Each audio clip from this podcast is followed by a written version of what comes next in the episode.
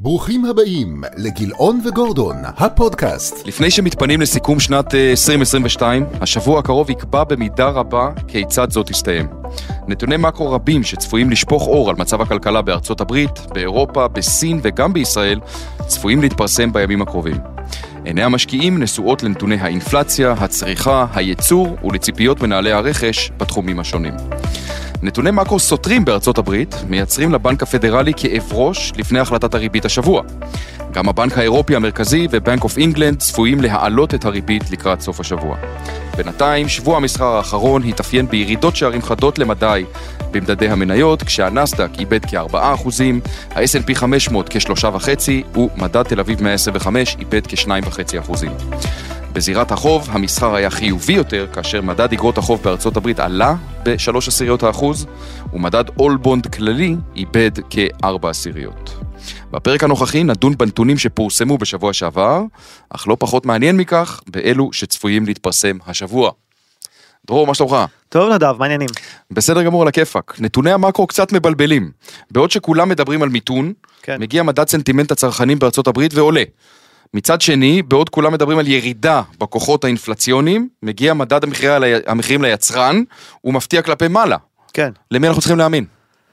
אוקיי, אז אה, מדד הסנטימנט הצרכניים בסך הכל יצא חיובי אה, באופן יחסי למה שהעריכו וגם אבסולוטית, כי אנחנו יודעים שהמדד הזה הוא מסוג המדדים שברגע שהנתון יוצא מעל 50 נקודות זה מעיד על התרחבות ומתחת מעיד על התכווצות, אז הוא יצא בערך אה, 59 נקודות, כשצרכנים מעידים שגם המצב הנוכחי שלהם משופר ביחס לסקר הקודם, וגם הציפיות שלהם קדימה הן יותר טובות אה, ביחס לסקר הקודם, וגם בהתייחסות לאינפלציה, הם רואים אינפלציה יותר נמוכה של 4% ו-6 עשיריות האחוז אה, לשנה הבאה, שזו הרמה הכי נמוכה שהם אה, הם העריכו מאז ספטמבר 2001. אז מהבחינה הזו...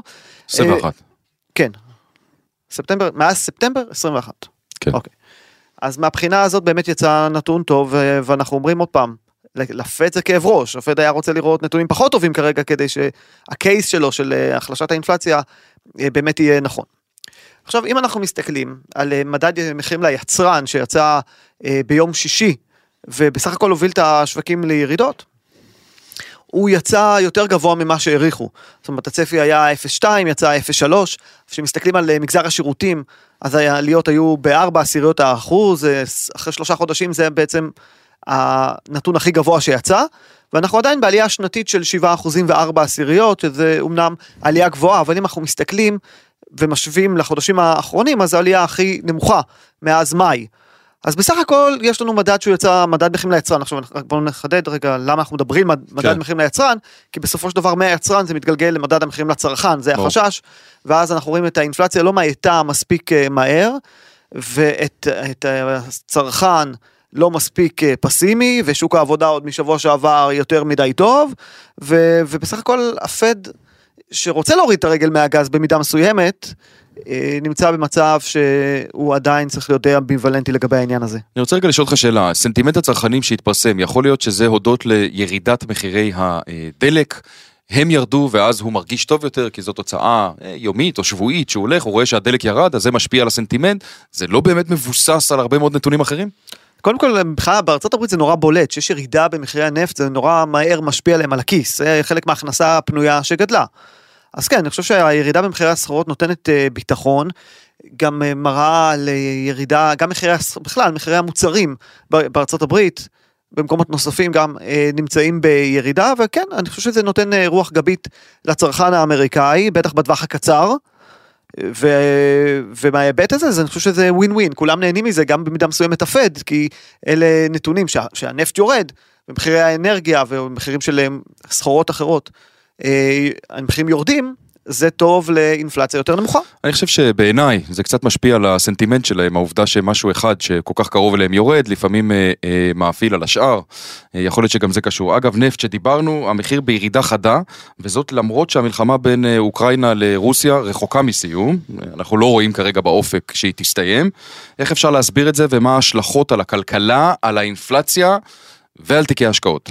הרבה שאלות. נכון, אז קודם כל, איך אפשר להסביר את זה? אז אפשר להסביר את זה על ידי, אחד, האטה בכלכלה העולמית, בביקוש לאנרגיה, שבעיקר אפשר להאשים את הסינים, שנמצאים תקופה מאוד ארוכה בסגרים ובמגבלות קורונה, עדיין, וסין היא יצר, יצרנית אה, או צרכנית אנרגיה, נדמה לי השנייה בגודלה בעולם. כן. והיות והצרכנית הזאת היא לא ממש אה, צורכת, או צורכת הרבה פחות ממה שהיא יכולה, אז הביקוש אה, לנפט יורד. ועוד משהו שאפשר לחשוד בו זה שהרוסים לא באמת לא מספקים את, ה, את הנפט, אה, לא מייצאים נפט, אלא מייצאים נפט במחירים יותר נמוכים, מתחת למחירי השוק, עכשיו האירופאים גם רוצים... אה, הגבילו אותם, 60 דולר. כן, שזה רמה שגם ככה המחירים שרוסים מכרו היא רמה יותר נמוכה מכך, אז בסך הכל אנחנו רואים אה, את ה, שאין מחסור מאוד גדול אה, בנפט כמו שחששו, פלוס האטה וצפי להאטה גדולה יותר אולי. אה, ברבעון הראשון של 2023.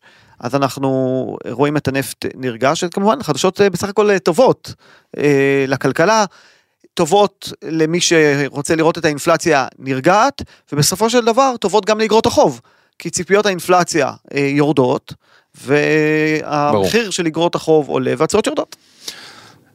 אתה חושב שבשנת 23, אנחנו עוד נגיע לזה ואנחנו פה כל שבוע, אז אנחנו נהיה גם אז, אבל אתה חושב שכשסין תתחיל לצאת מהסגרים האלה וכבר רואים סדקים ראשונים במדיניות הנוקשה מאוד שלהם, מה, מה אנחנו נצפה לראות אז במחירי הנפט, הם יחזרו לעלות, או איך, זה, איך אתה רואה את הדברים? אז אה, ברור שהנתון השולי הזה הוא אמור לתרום למחיר נפט אה, עולה. אה, זה גם אמור לתרום בכלל לשיפור באווירה הכלכלית ואולי למתן את המיתון. הרבה מחכים לזה, זה משהו שצריך לשים לב איך הוא מתפתח. בינתיים אנחנו עדיין בשלב של המתנה לעניין הזה וזה עוד לא קורה, אבל אין ספק שכשסין תפתח את הכלכלה שלה, זה יהיה נתון שאמור להאיץ גם את מחירי הנפט וגם מחירים של סחורות אחרות, כמו למשל נחושת, מתכות וכדומה, כל מה שקשור לייצור. אני רוצה רגע שנחזור לארצות הברית, אה, ציפיות האינפלציה באמת אה, אה, נמוכות יחסית, הפד לא ממש מתרגש מכך, והצפי הוא שביום רביעי הקרוב, אה, הנגיד ג'רום פאוול יכריז על העלאת ריבית נוספת, הפעם כן. של חצי אחוז לריבית של ארבעה וחצי אחוזים.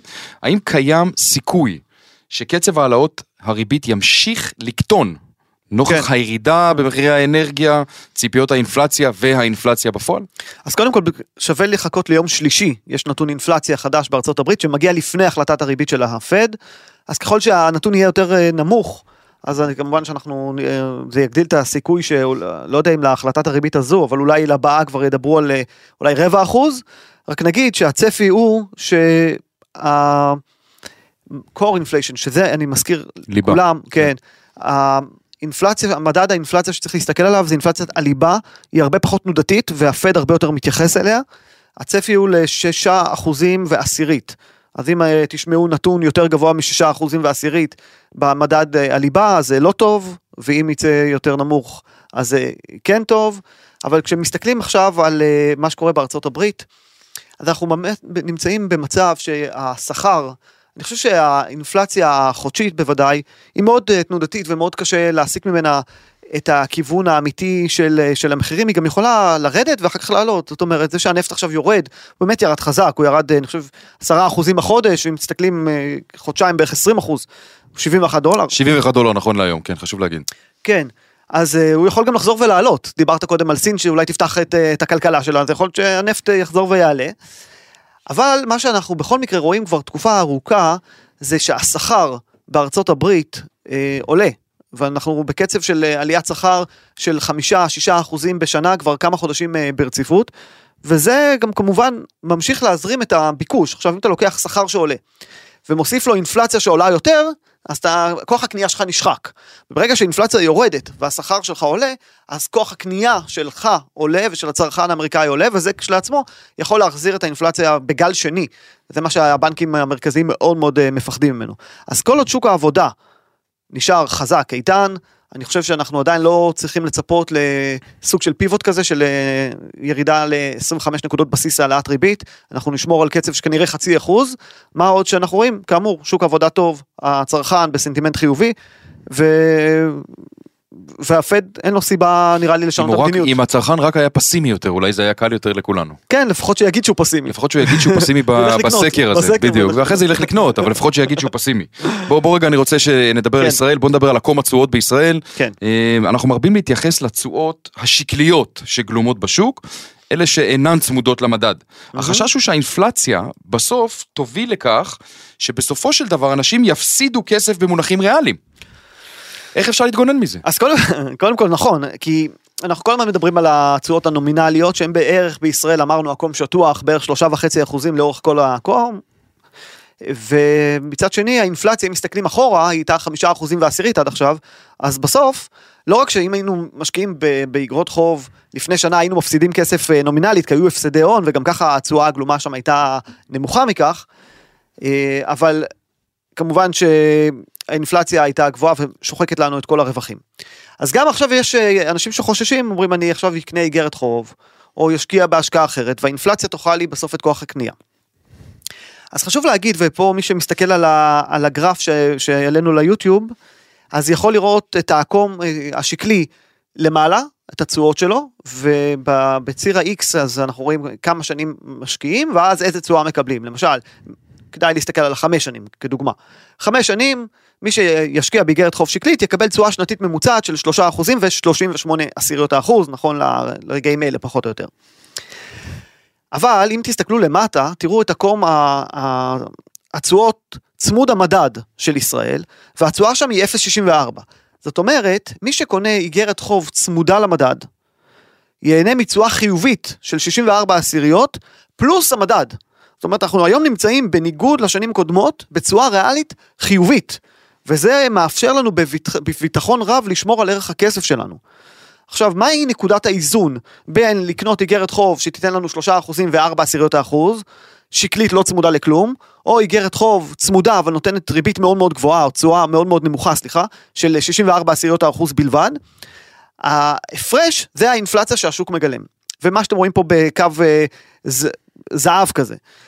אז אנחנו רואים שהאינפלציה הגלומה בשוק הישראלי היא בערך לחמש שנים 2.7 לשנה. ולאורך כל העקום האינפלציה פחות משלושה אחוזים. אז אנחנו רואים את זה גם בישראל, ו- ואנחנו רואים את זה גם בארצות הברית, שהאינפלציה היא, היא נמוכה מ-2.5 אחוזים, ירידה חדה מאוד בציפיות האינפלציה בחמש שנים.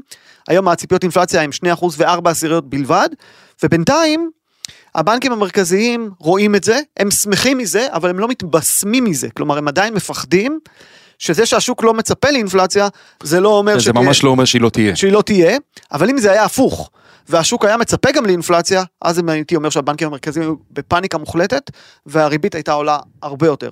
מעניין. בשנה האחרונה הממשלה בישראל נהנתה מעודף תקציבי, ושוק החוב נהנה מירידה בכמות ההנפקות.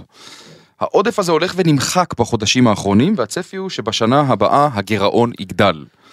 אנחנו רואים שפחות ופחות אנשים מתכוננים אה, לרכוש דירות חדשות או רכבים חדשים, זה עכשיו כן. ממש מופיע גם אה, מי שצופה ביוטיוב יכול לראות את הגרף, פחות אנשים מתכו... מתכוונים לעשות את זה בשנה הקרובה. איך הגירעון משפיע על ביצועי אגרות החוב? אז אוקיי, בוא נגיד שכמו בכל אה, שוק, יש עניין של אה, היצע וביקוש.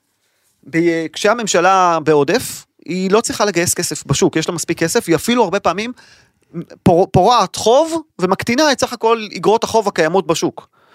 כי צריך להבין שהממשלה אה, צריכה כסף כדי להשלים את הגירעון, היא יכולה או להגדיל, להעלות מיסים, לא כל כך רוצה לעשות את או זה. או להגדיל את החוב. או להגדיל את החוב על ידי הנפקת אגרות חוב. עכשיו ככל שמנפיקים יותר אגרות חוב זה אומר שיש יותר היצע של אגרות חוב, שיש יותר ממשהו הערך שלו אמור לרדת, במקרה הזה הערך של אגרות חוב יורד, התשואות אמורות לעלות. אז כאמור בחודשים האחרונים לא ראינו את זה ראינו הפוך הממשלה מקטינה את החוב שלה כתוצאה מזה יש פחות היצע, המחיר אמור לעלות, התשואות אמורות לרדת. אם אנחנו מדברים על הירידה שכבר רואים בכוונות של אנשים וגם בפועל לרכוש דירות חדשות ואני מאמין שאחרי ינואר השנה או סוף דצמבר השנה עם הרכבים גם רכבים פחות כי אה, כולם אה, אולי מקדימים רכישות לקראת העלאת המס על הרכב בינואר אז אנחנו נראה איזה הכנסה ממיסים של המדינה בקטע הזה וזה ייעצר שנה הבאה אנחנו הולכים לגירעון זה אומר ממשלה, מדינה שמנפיקה הרבה יותר אגרות חוב, וזה לחץ, זה לחץ אה, כלפי מעלה בתשואות, ואני שוב מזכיר, התשואות באגרות החוב בישראל הם שלושה וחצי אחוז לאורך כל העקום, זה אומר שהשוק מגלם הורדת ריבית, mm-hmm. והורדת ריבית פחות מסתדרת עם גירעון, אלא אם כן, באמצע נכנס וקטור או פקטור נוסף, שזה מיתון משמעותי, ואז הבנק המרכזי צריך להוריד את הריבית. אוקיי, אנחנו נדבר על זה בפרקים אחרים אולי, על המיתון הזה ואיך אנחנו צופים שהשוק בישראל יקבל אותו. בואו, אני רוצה רגע שנתמקד בשבוע הזה, ביום חמישי צפוי להתפרסם מדד המחירים לצרכן פה בארץ, מה, מה הציפיות בשוק ואיך המדד ישפיע על הוועדה המוניטרית של בנק ישראל, שצפויה להתכנס ממש בתחילת השנה הבאה. כן, אז קודם כל נגיד שהצפי בשוק זה שהריבית בישראל תעלה שוב בחצי אחוז. עכשיו, למה מצפים? כי המדד שאמור להתפרסם ביום חמישי, בקונצנזוס אמור לעלות בערך בעשירית. עכשיו מעניין לראות אם הוא יעלה יותר מעשירית, פחות מעשירית. מה שבטוח שהוא מחליף מדד שהוא שלילי, שיוצא משנה שעברה. אז כמעט בכל מקרה, אנחנו נראה את האינפלציה עולה עוד מעבר לחמישה אחוזים ועשירית. ו- ו- ובנק ישראל צריך להתמודד עם אינפלציה 12 חודשים אחורה גבוהה. וגם מדד דצמבר על פי התחזיות בשוק אמור לעלות בערך בארבע עשיריות האחוז, אז אנחנו במדדים גבוהים. ומשנה הבאה, אגב, זה כנראה יגיע לשיא בסוף השנה הזו. נכון. זאת אומרת, המדד שהתפרסם לסוף השנה הזו, ובשנה הבאה אנחנו כבר נתחיל לראות את, ה, את הירידה. נכון. או לפחות ככה מצפים. ככה מצפים, בהינתן כל הנתונים קבועים, אבל אנחנו לא יודעים מה יהיה עם כן. כל מיני מחירים של סחורות וכדומה. אז, אז בהחלט אני חושב שאנחנו עדיין בשלב של אה, ריבית עולה, ו, ויש לזה השלכות, אנחנו רואים את הציבור מרגיש את הכאב על ההלוואות שהוא לקח, ואנשים ש... בוא נגיד ככה שיש להם עודף תזרימי שוטף משמעותי, אז הם פחות אה, מתרגשים מזה, אז אוקיי, אז הם משלמים עוד כמה מאות שקלים. אבל יש הרבה, הרבה מאוד אנשים שלקחו הלוואות והם לא סוגרים את החודש כל כך בקלות. ברור. והפער הזה בריביות הוא פער מאוד דרמטי עבורם. ויש להם אה, נטייה, כסף פנוי שמתקבל, לסגור הלוואות. בעוד שעד עכשיו כסף פנוי שהתקבל, הלך להשקעות חדשות. או לצריכה. או לצריכה. ואנחנו רואים את זה גם אה, באמת, גם בשוק ההון, שיש היום אלטרנטיבות השקעה. בסיכון יחסית נמוך, או של אה, מכ"מים, או של קרנות כספיות, או של אגרות חוב ממשלתיות, ו- והציבור רוצה להשקיע גם בהשקעות שהן לא מסוכנות. עכשיו, מה זה אומר השקעות לא מסוכנות? פחות כסף שהולך למניות, פחות כסף שהולך לאגרות חוב קונצרניות, כלומר, חברות מוצאות את הגישה לכספים, גישה להון. קשה יותר. קשה יותר, נכון.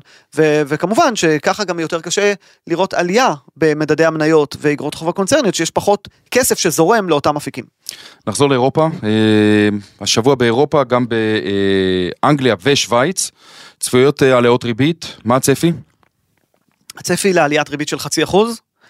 יש כאלה שטוענים שאולי תהיה הפתעה כלפי מעלה, כי פשוט האינפלציה באירופה... אגב, יצא לי אלון מזרחי, אירופה, אה, אנגליה ושוויץ, זה פשוט שונה, יש את האיחוד האירופי, כן. ואנגליה ושוויץ זה בנפרד. כן, כן, מי ששומע השקעות רגיל לזה בהיבט הזה. אוקיי, אז מה הצפי שם? אז בהחלט הצפי לעלייה של חצי אחוז, ואני אגיד, האינפלציה באירופה היא גבוהה בצורה באמת חסרת תקדים, באירופה אנחנו מעל 10% אינפלציה, באנגליה 11% אינפלציה וגם מדדי הליבה מאוד מאוד גבוהים באירופה, זאת אומרת זה לא רק אנרגיה וסחורות, זה באמת אינפלציה ש... אז עם אינפלציה כזאת זה לא מצדיק העלאת ריבית יותר אגרסיבית? אז יכול להיות שתהיה העלאת ריבית אה, מאוד אה, יותר אגרסיבית, מצד שני אה, תמיד האירופאים הם חוששים גם מהצמיחה כן. המאוד מתונה שיש להם, וגם קצת באופן מבני, אז הבנקים המרכזיים הולכים בין הטיפות, אבל הייתי אומר שבעוד שבארצות הברית באמת, הסתברות מאוד גבוהה לחצי אחוז, מעט מאוד מעריכים הפתעה. באירופה יש כאלה שמדברים על הפתעה כלפי מעלה, וגם פה אנחנו נקבל עוד אה, מדדים אה, השבוע, גם אה, מדדים של סנטימנט הצרכנים בגרמניה וגם באירופה, גם מדדים חדשים לגבי הציפיות קדימה, והבנקים המרכזיים יקבלו יותר נתונים ויוכלו לקבל החלטה, אבל בהחלט באירופה יש בעיה קשה. שבוע משמעותי מאוד. נכון. לסיכום, בשנת 2022, שמסתמנת כאחת השנים הקשות, כן. לתיק השקעות קלאסי בארצות הברית אגב, שכולל 60% מניות ו-40% איגרות חוב, האם המתאם החיובי בין איגרות החוב למניות צפוי להערכתך להימשך גם בשנת 2023? כן, אז אני חושב שזה הסיפור המרכזי של השנה הזו, שהתיק הקלאסי כביכול קיבל הרבה כותרות של ה... שהוא הוא לא רלוונטי יותר. אני חושב ששנה הבאה הוא יחזור להיות מאוד רלוונטי, אנחנו רואים את זה כבר בחודשים האחרונים.